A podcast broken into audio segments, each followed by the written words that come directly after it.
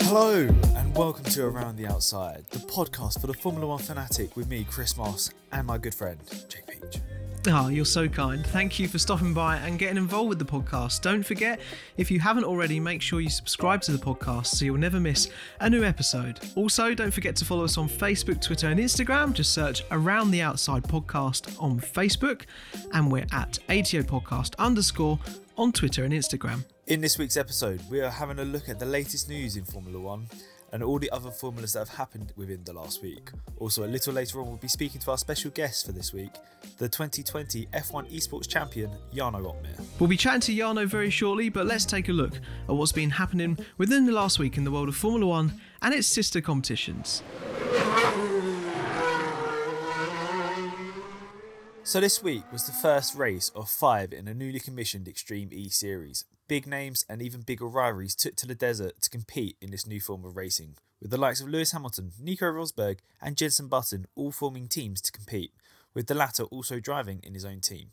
Jake, with this being a very different kind of series and needing a variety of different skills to be at the top, how did you think the first race went? I thought it was very interesting to see, a, yeah, a completely new racing series that we. I guess the most recent racing series that's had quite a lot of attention is is uh, Formula E, um, and we all knew that when we kind of first took to that, it was quite a lot to take in with all like the fan boost and the different rules and how the how the cars were built and all that. And I think there's an element of that with Extreme E. There's lots of different processes and, and like the way you get to the final, the grand final, how they qualify, um, the rules within all of that. Um, so I found it a little bit confusing, but like the racing was really good, and they've got obviously, as you say, got some really big names. Got um, Sébastien Loeb in there. We've got Carlos Sainz uh, Junior's dad, obviously Carlos Sainz, um, racing in it as well. We've got um, uh, Jamie Chadwick as well, who's regarded as um, one of the top female racing drivers, possibly to to get to Formula One in the next few years, racing in the W Series as well. So it's great to see that kind of grid. Um, and but some of the accidents as well were really um, really quite worrying and um, you you felt a little bit kind of uh, panicked for the drivers because it's not like there's a circuit around around them with marshals within a, f- a foot of each other. They're in like a middle of a you know a desert in in sand dunes. So um, yeah, you you felt a little bit for the drivers, and thankfully everyone was okay. Um, and some some people had to be looked looked over, of course, but everyone was fine in the end. But yeah, just that kind of thing made me a bit nervous in terms of safety. But um, yeah, the racing was great. But um, you had a bit of a different view. You said to me, didn't you? You sort of thought that once someone was in the lead, that was kind of it. yeah, I mean, the the first part of the weekend uh, on on the way to like the semi-finals and that, it's very much like a time trial. You, you know, you set a lap, and then you're up there, and then like that's it. You literally race against the clock, which is all cool and it's a bit like how qualifying is in Formula One. But then once you got three cars racing against each other, as soon as one car's ahead, mm. you got dust, and the others all have to pull back because they can't see. Yeah, blocking so their view. It very much Yeah. is a race up until the first corner, and whoever's in the lead after the first corner has won the race. And I, I, I don't know. Say obviously it's the first race. I don't know if it will work on other areas because obviously they they've got an Arctic uh, track they're going to and a few other different um, surfaces that they're going to uh, across the five races. So hopefully it won't be the same for every race. Um, but I think the the best thing about like this whole racing scene is one one is e racing, so it's energy safe. You know that they're saving energy as well as racing. But also, it's the fact that they've got 50-50 grid split, nine girls, nine boys, all racing, you know, and it, it's great to see. And it's the first racing of any kind that is very much integrated that is 50-50, which is great to see.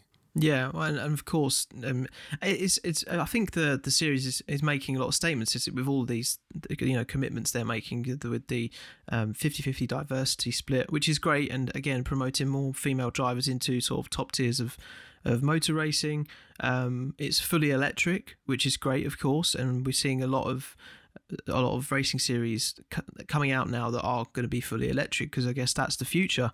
We're also seeing a lot of hybrid cars on the road and some fully electric. So it's again, it's another racing series to drive that sort of research and development for real life as well. Because let's face it, Formula One has been there for that kind of thing in the past as well, and probably you know given a lot of improvements to to cars, road cars that me and you drive each day. So, um, and sort of fuel efficiency, that kind of thing.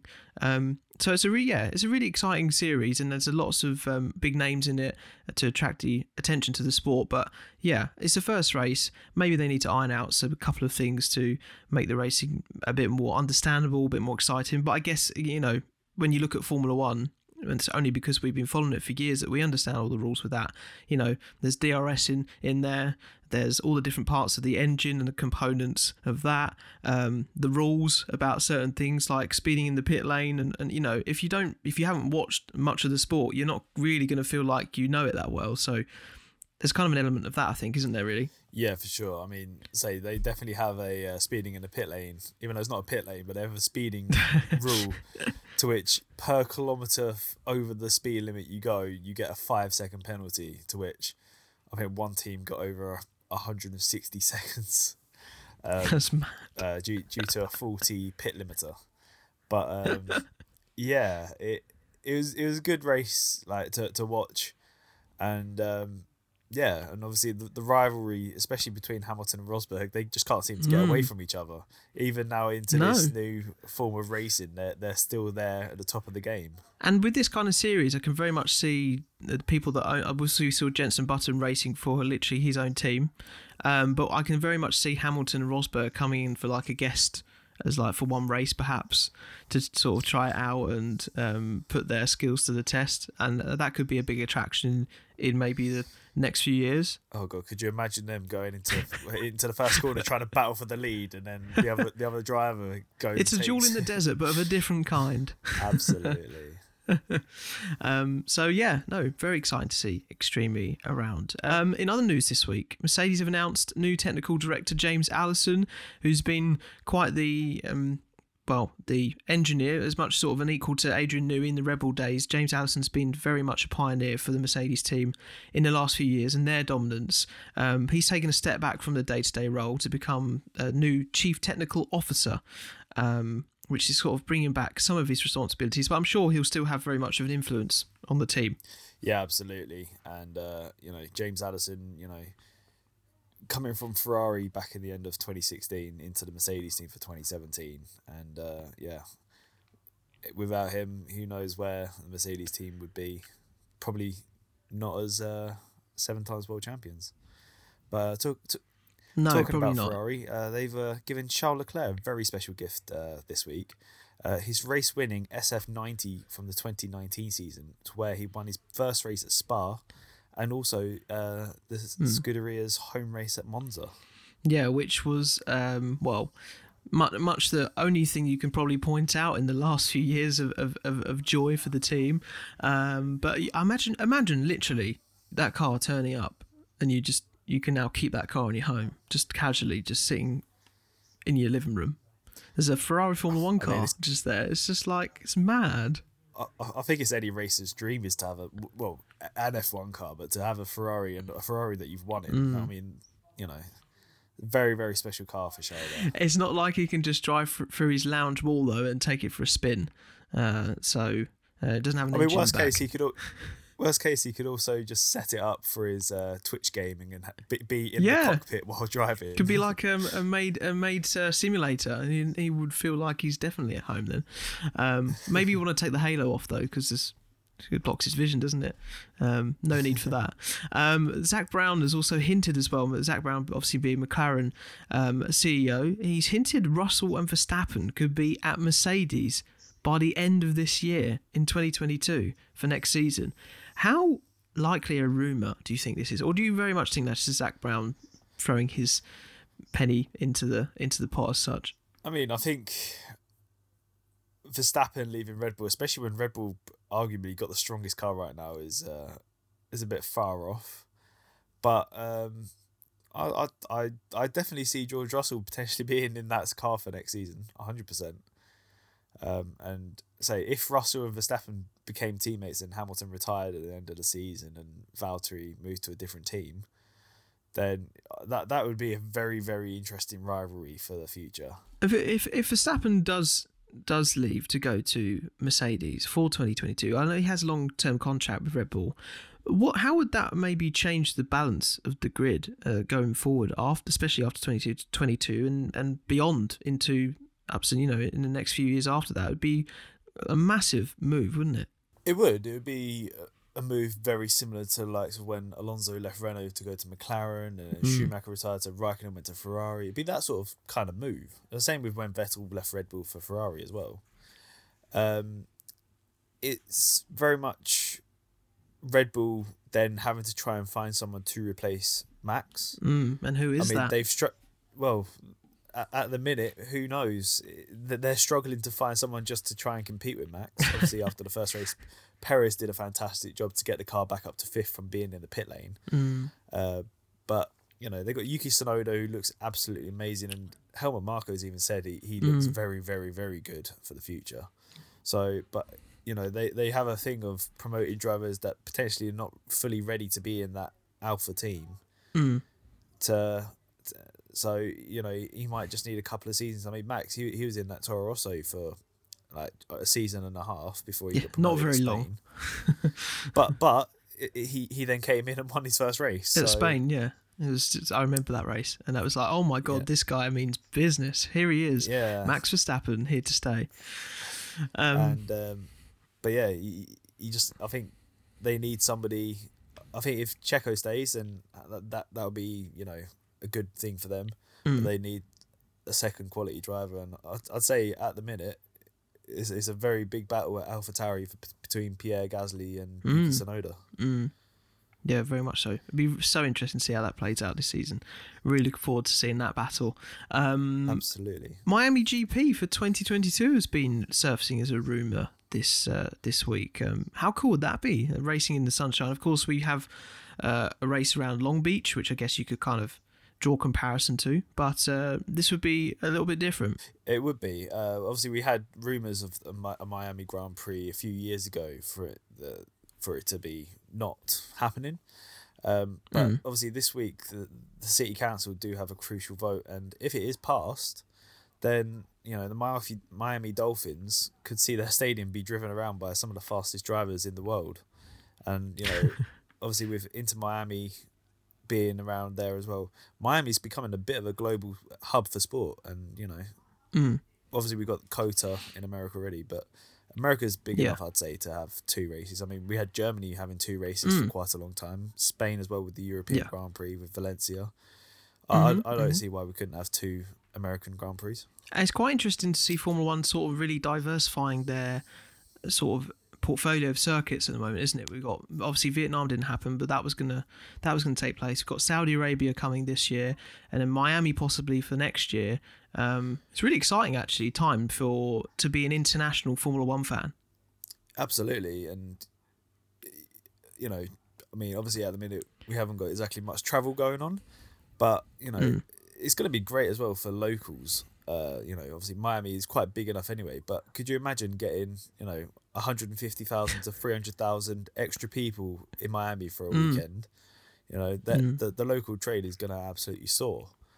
Um, and that, that's that's some of the good things about Formula One. You know, they they help out local mm. businesses by having fans come there. Obviously, some of the busier names are going to be busy, so you know, it's, it's, it's beneficial for you know local economy.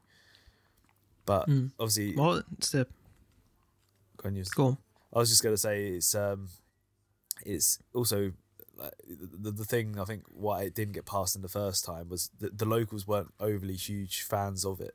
But now that now they believe, but it's the power of Formula One, isn't it? You know, um, helping loads of communities around the world and um, bringing investment. Uh, it's one of the tracks I'm sad not to see anymore is the track in um, in India around around in Delhi, um, which Vettel won his um, title at when he did the f- the famous uh, burnout on the home straight. But um, yeah, it's um, it's good to see Formula One you know, doing what it does best and going around the world. Looking back now at the UK, Silverstone's one of the many organisations that have backed the idea of COVID passports to get capacity crowd for this season's British Grand Prix. Chris, you're meant to be going to that uh, in a couple months' time. Um, what do you make of the idea? Do you think it's going to be feasible to have a capacity crowd from going from everyone being indoors all of a sudden? I mean, it's, it's going to take a bit of time, but I think it could potentially work. I mean, as far as we know, from the 21st of June in the UK, you can go from having, I don't know, 12,000 people in a stadium to 90,000 in Wembley on the 22nd. So, it, it, in terms of that, yes, it's very much feasible, but it's very much down to whether people that have got tickets for the British Grand Prix have, have A, been vaccinated if you need to have a COVID uh, passport and two, if, if mm. people want to risk being around, say, another 140,000 people, I mean, say most yeah. of us haven't been around more than six people within the last year. So to go from six to 140,000 is a bit of a difference. Um, but I think as long as people are safe, um, say people, you know, either had the vaccines beforehand and or know that they've not definitely got it and they've had tests to confirm they've not got it, I don't see why it would be potentially an issue. I mean, we did see last year Sergio Perez as he was uh, coming to the British Grand Prix. Mm. He did end up having COVID, and obviously uh, Nico Hulkenberg came in to step in his place. Um, so, you know, it is very much going to be a touch and go issue for the British Grand Prix if we're going to a have fans it might be that we don't have fans at all. You know, it, it, mm. or you know, it could go to the next extreme and be a capacity crowd. I mean, I, would love yeah. to obviously be able to go this year. Uh, obviously, not being able to go last year, but you know, if if for safety reasons we don't get to go this year, I, I wouldn't be too disappointed.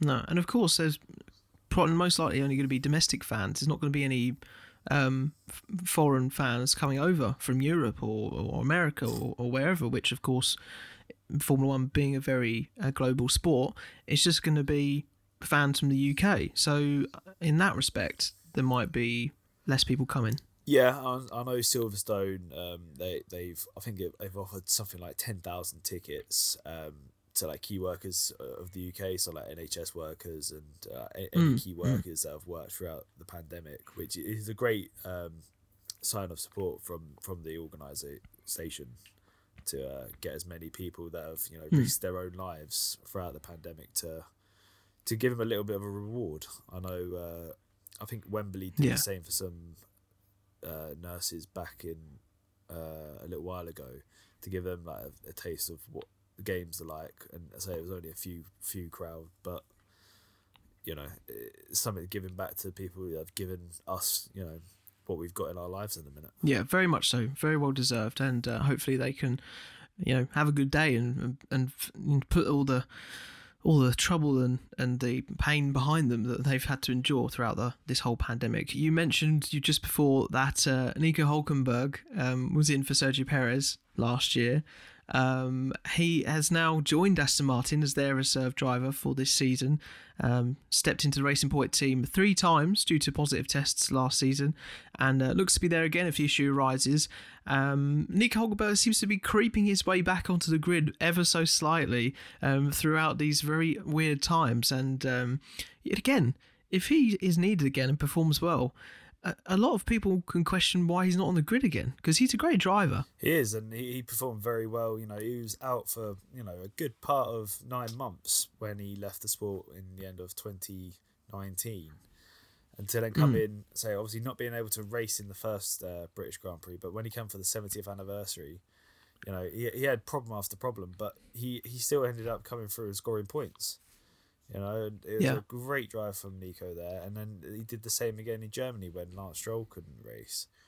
Got got the points, and you know, proves that you can't take the racer out of the guy. You know, he, fantastic driver.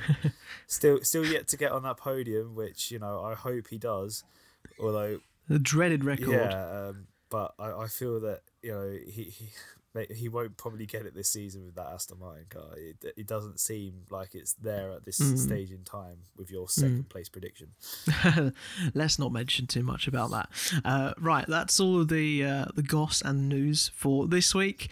Um, let's now hop on to Zoom for our second guest of Around the Outside podcast, Jarno Opmeer. Okay, it's the time of the podcast this week where we welcome our guest, Jarno Opmeer, uh, Formula One esports champion. Uh, welcome, Jarno. How are you doing? Yeah, thank you, thank you, uh, thank you for having me. Uh, I'm doing not too bad. Uh, currently, we're a little bit out of F1 esports season, so uh, just doing some fun races at the moment. So yeah. Yeah, which is quite nice. See, the, the, the heat is the heat is off at the moment. Uh, yeah, well, we did do Formula E, uh, the Mhm. Formula E Championship uh, in the past few weeks. Uh, finished it off quite nicely. So um, yeah, but currently we're just waiting uh, until the new F1 game comes out, and then we start practicing on that again. Well, um, Jarno, many people know you for racing in esports in recent years, and seeing your videos on YouTube, many people would have seen for maybe Formula uh, Formula One 2020 game and and giving people tips and doing these crazy challenges. Um, but they might not know that you race competitively when you were younger, right? Tell us about how you got into racing and the background behind that. Uh, yeah, basically I started karting at the age of four, um, and then uh, I did that until I was 15. Uh, moved on to single seaters. Uh, started off with Formula 4, then went on to Formula Renault. Um, I got picked up by the Renault Academy uh, back then in 2017, 2016, and uh, well, that's how I roll into esports eventually as well um, through Renault. And then um, after my first year, I finished fourth, and then moved on to Alfa Romeo last year, won, and um, now I'm with uh, with the champions. So yeah, that's it. So does karting run in your family? Like, how did you uh, pick up karting so young? uh yeah, so my grandfather, my uncle, and my dad used to do some go karting. Um, my uncle did it on quite high level, uh, raced against uh, Fisichella, Verstappen, um, those kind of guys. So um, yeah, it was running quite already in the family. Uh, my dad continued to be a mechanic in karting as well over the years. So uh, he always stayed in the sport, and that's how I got into it as well. So obviously you got into racing young. Did you have anyone that sort of inspired you? Obviously at the minute a lot of Dutch racers have got Max Verstappen to follow and get inspired by. Did you have anyone that you sort of latched onto as your inspiration? Uh, well, I grew up in the um, uh, well, Schumacher stopped in 2006, of course, but I grew up in the Schumacher, Alonso, and Hamilton era. So um, yeah, it was amazing to watch those guys, of course, especially like a race in Brazil 2008. Um, If Mhm. you're watching that as a kid live, then that's just uh, incredible, of course. So um, yeah, those uh, I think mainly those three people are, are the ones that uh, that I watched growing up, and then of course when Vettel started dominating as well um, fighting against Alonso again. So uh, yeah, I think those guys uh, is that I followed the most um, when I was young. Uh, have you been surprised then to see how esports has grown the way it has? I guess when when you went into esports with Renault, um, it was starting to become quite a you know a commercial thing and something that was a bit more um, viable as a career. But I guess before that, we kind of saw it in sort of amateur ways where. Um, you know, we would do sort of these unofficial racing leagues behind the Formula One game, but now they've kind of all integrated that in into it. Um, yeah, how how have you been? How have you been surprised to see that grow, and, and sort of your opinion of where it where it's at now? Um, yeah, it is. It has grown, of course, really fast. I think the virtual GP that started last year uh, boosted it massively um, because a lot of the real drivers got into it, and uh, well, the real drivers have a lot of fans, of course. So that's really helped, uh, in my opinion. And um, yeah, and then of course, 2018 was a real first season of F1 Esports. Um, so yeah, it's still all quite new. Um, so Mm. I expect it to grow more and more, of course. as This last year was the third year with teams. Mm. So yeah, uh, I think once the the fans or the people that really watch it get more into uh, the esports drivers as well, like follow them around, then it gets uh, bigger and bigger eventually.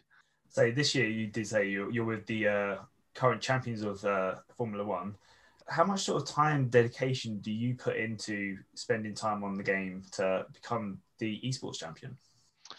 Um, currently, I have 920 hours on the F1 2020 game. I think That's uh, ridiculous.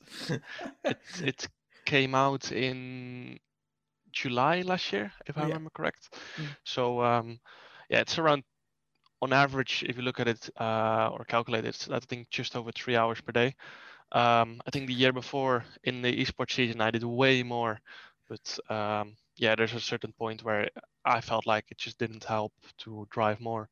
So um, I took a little bit of a step back driving wise uh, and started to look around on what I can prove um, Mm. outside of just driving laps, and I think that really helped. So yeah, I think around three hours per day is uh, something that I felt like was a, a really nice sweet spot. I know that we, me and Chris, we can spend hours on the Formula One game trying to hit uh, a time on the time trial, and we just like we get so close, we do one part of the lap brilliantly, and then the last part of the lap we mess up and we go wide, and then we're like, no, I would have beaten that guy. Um, d- do you guys get that kind of thing as well when you're obviously? I know it's very competitive qualifying, but when you're practicing as well, you just want to do do it like a perfect lap. Uh, yeah, of course you want to do that, and often, especially in the first uh, day or second day of, of practicing a certain track, um, you think like, oh, that was such a good lap, that was almost perfect, and then you go on two, three months later, and you're going two, three tenths faster than that. You're like, Mm. okay, that was not a perfect lap at all. No. Um, so yeah, that's always surprising. Um, also, often practicing a, a track for the first day. Um, at some point, you just can't get the lap together anymore, and then you just have to stop after two or three hours and uh, try again the next day uh, when uh, your brain has finished processing everything. So you've been very fortunate, sort of with COVID happening in the last year. You've had the chance to race with the likes of Max Lando on uh, virtual racing games. Ha- have you enjoyed being able to race with these kind of drivers? Um, yeah, it's it's nice to um, to raise them in like a, a not the GP or the virtual GP. Um, but of course, um, for us, it's still the main aim is to do or win F1 esports. Um, so that's the most important thing. And especially, I think at the start of this year, uh, most of the drivers were quite busy, still at factory and um, a lot of other stuff. So I think 2019 was really um, was that correct? No, start of 2020 was the peak of the virtual GP, Mm. um, as uh, a lot of the drivers had nothing to do anyway. yeah. So a lot of them could join. Um, and I think at the start of this year that was a little bit different, but um, still, um, someone like George did spend quite a lot of time still uh, practicing. Uh, even joined us um, after the virtual GP to do some practice with us because he wanted to get better. Um, and he was he was quite good uh, qu- quite good at it to be honest. Yeah, well, it's it's mad because, like you were saying, you, you're now t- taking less time away from driving so much a day.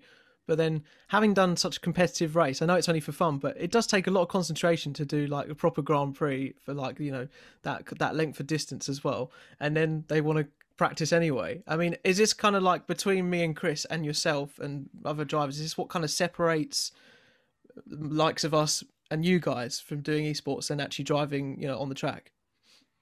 Um, yeah, uh, th- there's a difference for us, especially like um, doing very dedicated practice or just doing open lobbies.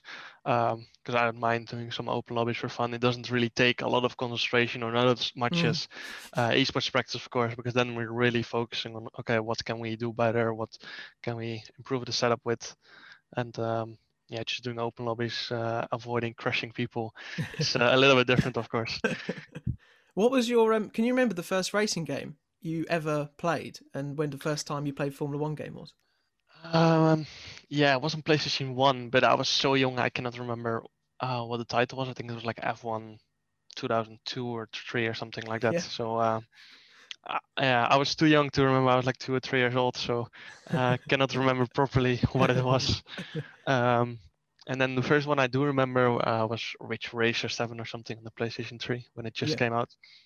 Um, so yeah, and then uh, F1 2006 Championship Edition, of course. And from Mhm. there on, I basically bought uh, uh, every game Yeah. 2010, 11, 12, 13. Very much Yeah. like us. Um, and on on that point with the games, obviously they've improved massively over the last few years. How well, you, you've had obviously the pleasure of, of driving in F4 and, and competing in real life. How accurate do you think these F1 games are now in terms of capturing the contours of the track, the undulation, and all that kind of thing?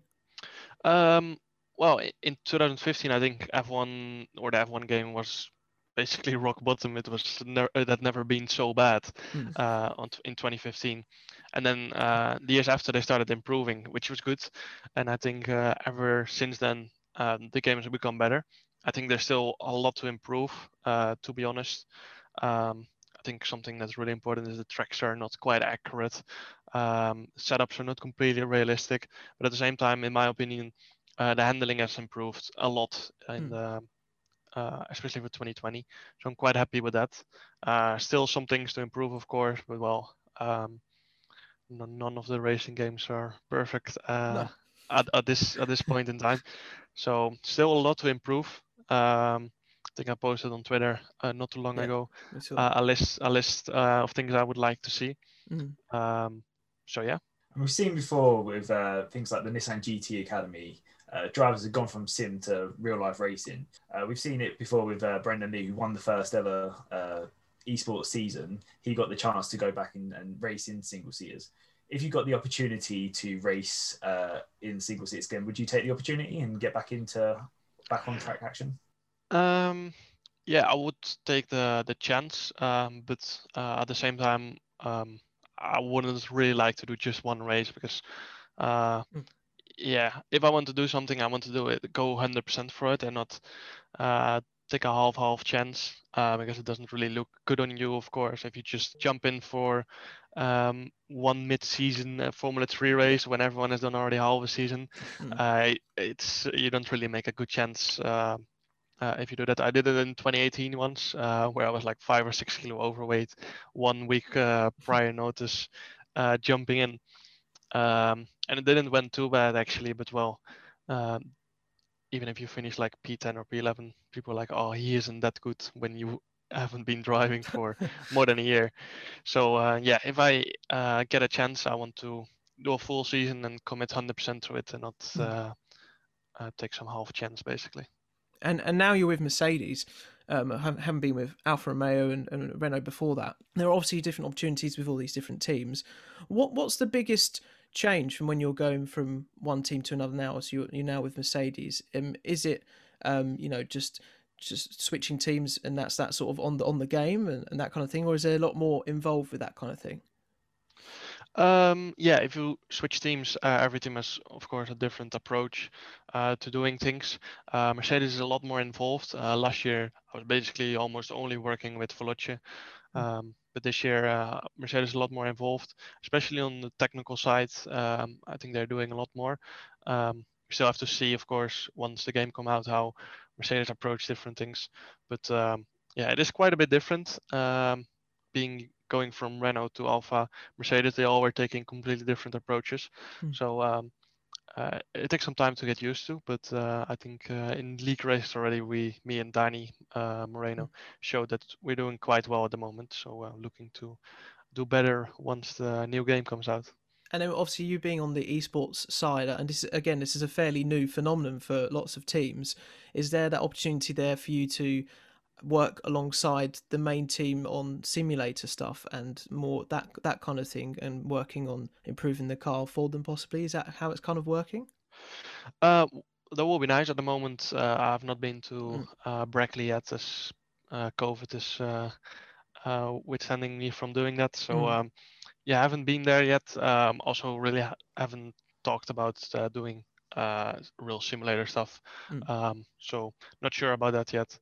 But um, yeah, once uh, COVID is gone, we can Yeah. look into uh, different things. So uh, for now, we're just focusing fully on uh, F1 esports. Sure. Obviously, with uh, the season already starting up with Bahrain already gone, is there any sort of races that you'd be interested in going to visit? Obviously, you got Zandvoort for the first time this year, hopefully going ahead. I- i- Is there a race that you particularly want to go to? Uh, yeah, Zandvoort will be really cool, of course. Um, I think it's like the 16th race or something, something like that. It's Mm. quite late in the season, I think so. Um, so yeah, I hope it will be some good weather because if it's too late, then uh, it will be very windy and rainy. So I hope um, there will be some good weather, and then uh, I hope I can visit as well, of course. Uh, I think Silverstone is usually a very nice one to go to as well. So um, yeah, would just have to wait and see how um, COVID plans everything. And which driver are you backing this season? I know you've got a certain um, T-shirt on right now, but um, who, who are you backing to do well this year? Um, to be honest, uh, I'm a little bit of a fan of uh, of Yuki. Um, Mm. I saw him drive in Formula Two, of course. Uh, I was quite impressed with him last season in Formula Two. Um, and then I also saw him in testing um, on on F1 TV. I could see him drive there, and I was quite impressed with uh, looking on board with him, how he was uh, driving. So um, yeah, I'm already really impressed by him. So looking to uh, follow Yuki closely around as well. Is there and is there any like tips you can take from re- watching real life drivers like and, and take it into the game? I don't know because there's a certain there's a certain method I think on the game than there would be in real life. It's slightly different mechanics, isn't it? But is there anything you can take away from what you watch on the TV? Um, just from watching onboards, I don't think so. But uh, sometimes you hear uh, some technical analysis from um, some engineers or the commentators, and then sometimes you can pick something out. Um, maybe once per 10 races, you'll actually uh, get something that maybe helps in the game as well. But um, yeah, other than that, just from watching onboards, you can't really get anything as it's quite a lot different, of course. Mm. So, uh, so yeah. Uh, and, and and just a final question. Thank you very much for coming on the podcast, Jarno. We appreciate your time. Um, what what's what are you looking forward to most working with Mercedes this year? Obviously, you want to win the the the, the, championship and retain that. Um, what's kind of some of the work you're going to be doing to try and make that happen this year? Uh, really the technical side, to be honest. Uh, last year, um, basically me and my teammate Danny Bereznay at the time uh, really didn't have any uh, technical support. So I really hope we can push forwards on, on that one. Um, and uh, I think it will be quite a big step forward if we can uh, figure some things out. So um, yeah, I really hope um, we can make some big steps with that. And hoping to have the final, I guess, in in uh, in the Gfinity arena again. I, I really don't know um, what's going to Mm. happen with that. So uh, we just have to wait and see. But uh, I think it will be tough because different countries have different Mm. rules and uh, vaccinations going on. So um, yeah, we just have to wait and see how that's uh, going to go. Amazing, uh, Jarno. Thanks very much for joining us on, on around the outside. yeah, you thank you. luck. Thank you as well.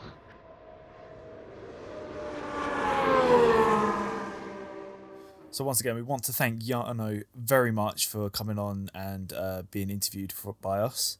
Uh, we hope he has a very successful 2021 esports season and hopefully can retain his title that he won last year with the Mercedes team.